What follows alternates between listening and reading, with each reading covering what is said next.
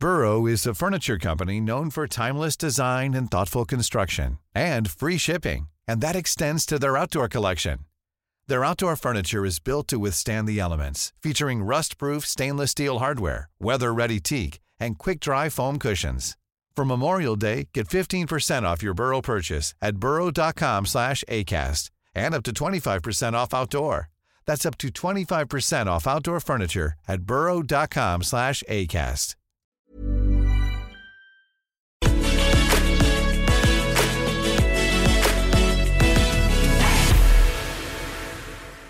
This is Owen Jones. Welcome to the podcast. Do support us on patreon.com forward slash Owen Jones84 and do rate the podcast and leave a review.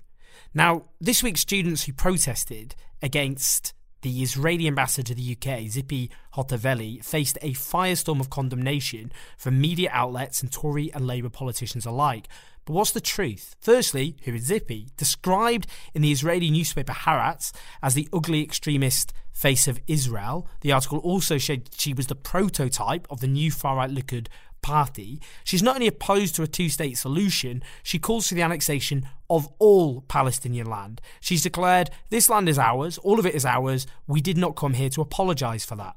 She demands the expansion of illegal settlements, rejects Palestinian claims to any of the West Bank, Gaza, or East Jerusalem, and she calls the occupation a myth. She told Arab members of the Israeli parliament, You are thieves of history, your history books are empty, and you're trying to co opt Jewish history and Islamicize it. She declared that the Nakba of 1948, in which hundreds of thousands of Palestinians were driven from their homes, homes, hundreds of villages destroyed, and thousands of Palestinians killed as an Arab lie. She's a fervent opponent of relationships, of marriages between Jews and Arabs. She's denounced diaspora Jews, claiming American Jewish opponents of Netanyahu policies can't understand what Israelis were experiencing because they live convenient lives and never send their children to fight for their country. And she declared in New York that non Orthodox streams of Judaism had chosen to take the outside skin of Judaism, the customs and tradition, and to empty it of content from within, instilling liberal values that have no connection to Judaism.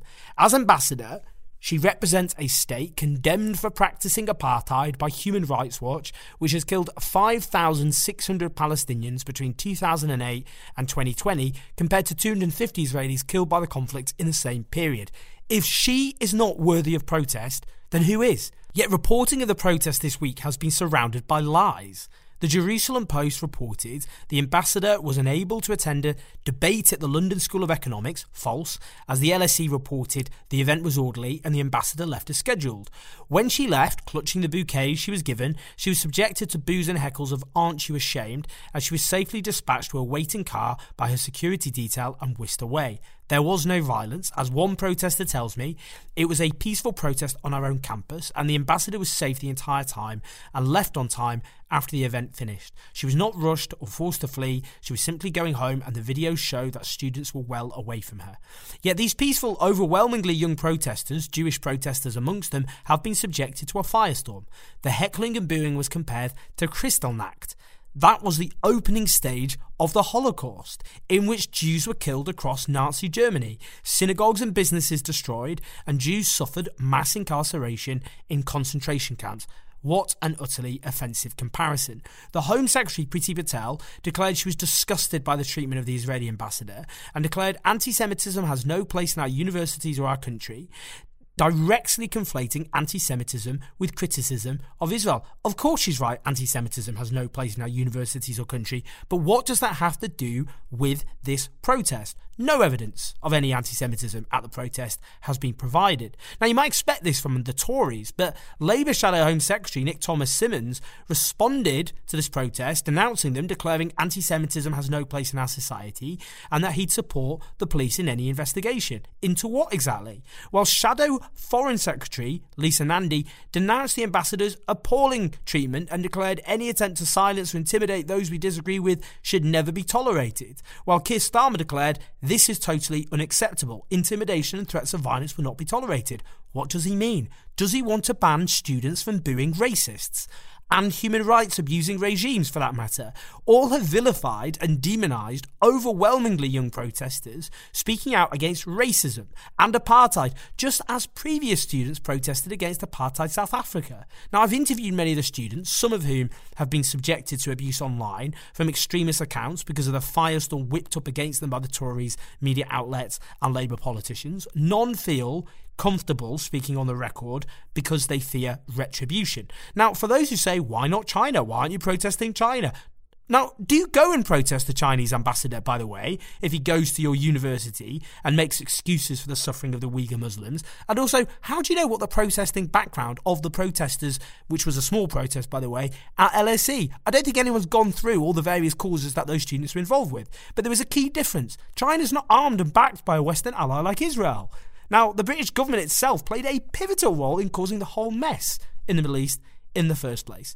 This demonisation of anti racist and anti apartheid protesters is dangerous, not least because the far right have jumped on the bandwagon of defending Israeli oppression, including Tommy Robinson himself, who attended a pro Israeli protest during the Gaza offensive, which was addressed, yes, by the Israeli ambassador. Now, finally, this whole discussion is defined by anti Palestinian racism. Their lives are seen as unimportant. So when people protest against an extremist, racist representative of an apartheid state, the establishment leaps to the defence of the extremist over young anti racist students. And you know what? That is a disgrace. Please do support the podcast by subscribing, by leaving a rating, and by supporting us on patreon.com forward slash Owen Jones 84. Take care. Speak soon.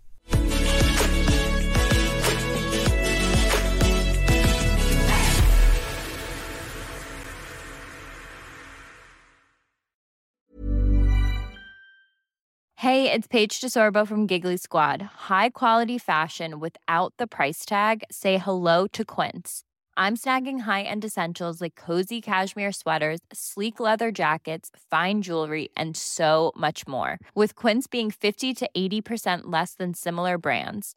And they partner with factories that prioritize safe, ethical, and responsible manufacturing. I love that. Luxury quality within reach. Go to quince.com slash style to get free shipping and 365 day returns on your next order.